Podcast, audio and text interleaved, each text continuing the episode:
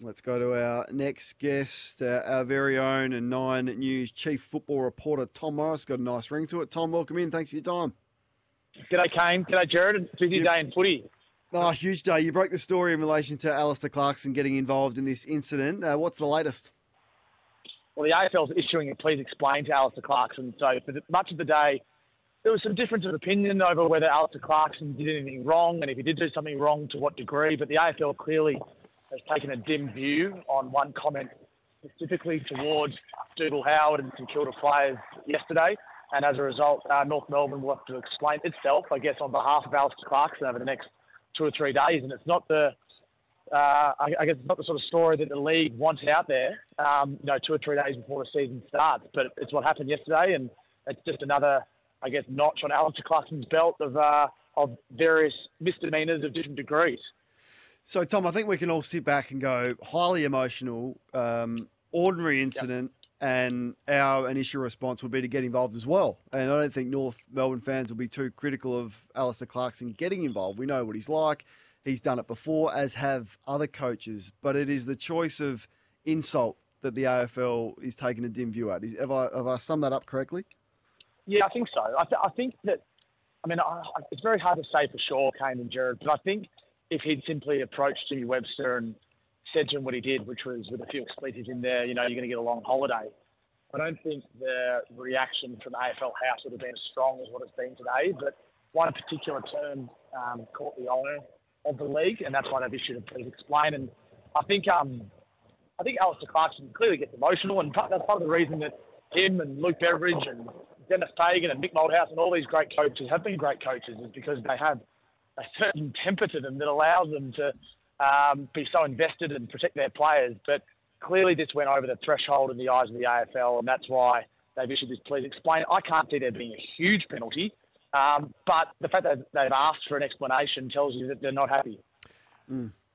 It's, it's difficult to know what sort of explanation Clarko is going to give other than uh, what he's already done. I mean, he's apologised. Everyone knew what had happened, so there's no explanation other than he was uh, grievously upset. Yeah, that's what intrigues me as well, Gerard. You know, where does it go from here? He may as well just send them his apology that he's released via a statement yeah. and say, okay, take it from there. So I'm with you there. I'm not sure what else Clarko can say other than that he's sorry. I mean, he does have a long history of these sorts of misdemeanors. You know, none of them hanging offences by themselves, but certainly not ideal for a leader and you know someone that's a role model. But he's not the first coach to uh, to react in this sort of situation in a in, in, the heat of the moment, and he won't be the last. But it, it, still doesn't probably befit a coach in 2024 if you're going to put it like that. Where do you think this finishes, Kane? Suspended, uh, five thousand suspended, yeah, or pro- it's just whether if he's got any other suspended fines hanging over him, which you may have to be activated. At the time there was the one with the journalist last year, and you know he's probably he's probably averaging one or two a year. W- would that be fair in saying? So it's whether the AFL factor in his history of, of past offences, albeit most of them reasonably minor. Yeah, and there's also the, the an element here, Kane and Gerard, of um, uh, of of what has been called. This is a quote homophobic language. You know mm. how how terrible was this language in the eyes of um, of the AFL when it comes to its um, social and inclusion policy, and that's something for that's up for debate. But it's, it's certainly been raised today, and that's certainly the reason why Alastair Clarkson's been issued with this please explain. This is not in the eyes of the AFL just derogatory uh, language or abuse. This is slightly more than that, which is yeah. Can I ask you when you when you reported that um, insult, uh, who who was most obviously that information has come to you for a reason, and you mentioned multiple sources heard it, and I think it was an AFLW coach that, that, that you referenced in there. When you reported the actual insult, you, you would have had yeah. to have been pretty certain on it. Yeah, for sure. Tess McManus was the AFLW footy boss at St Kilda that was nearby and heard the insult.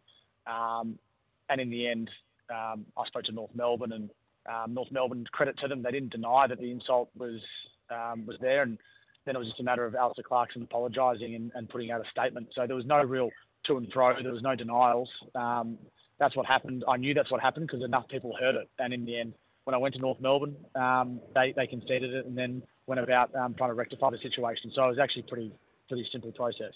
You've had a pretty uh, strong history of uh, finding stuff out from the AFL this year, Tom. What's the penalty going to be for um, uh, Jimmy Webster? Uh, I think it's six weeks, Gerard. Uh, I think last year this would be four weeks, and I mean I'm not going to sit here and throw my hands in the air if it's seven or eight weeks. Like I, am not completely against that, but I think six weeks um, is, probably um, you know it's a 50% increase on last year, which I think probably makes sense. But it'll be intriguing to see what happens. Either way, he's set for a long holiday. The remorse that he's shown by his statement um, and what he's been like behind closed doors, St Kilda's statement today, it all points to them just taking whatever penalty he gets and taking it on the chin. But I, I can't see it being less than six weeks, put it that way. Mm. And whilst you're running hot, will uh, the Tassie Devils uh, ever be born?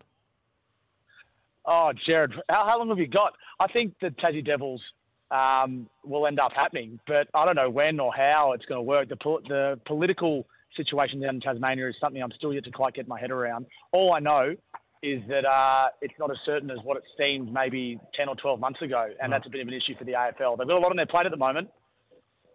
Mm, and last one from me, Clayton Oliver is going to play in opening round. Uh, he's come from a fair way back, Tom. A long way back. He's had. You speak to people in and around Melbourne. He's had a huge two months of training, and you might say, well, how does eight weeks of training get you ready to play league footy? But Clayton Oliver, you've got to remember, is a star if he's fit, and uh, and and he was um, in a bit of trouble before Christmas, clearly, but his eight weeks of training have been really strong. Simon Goodwin's there to win games. They feel as if he's been punished enough um, for you know some of his behaviour and the difficulties he's gone through, and that's why they're playing him against the Swans. So the proof will be in the pudding. Um, but he's fit, he's healthy, he's mentally well, and um, it's a remarkable turnaround. I think this would have been 51 to 1 about eight weeks ago. Yeah. So he's done very well to get himself back. Tom, hurry it up, hurry it up. You've got to get your makeup on to uh, get onto uh, the news. I need a lot of makeup, Gerard, I'll tell you that much. All right. Well, your teeth are looking good. You can hear more from Tom at 6 p.m. on Channel 9 News tonight. Uh, doing a magnificent job. Footy Classified is back on Wednesday. The All Conquering Sunday Footy Show Sunday. And then Footy Classified on Monday, back in his usual spot.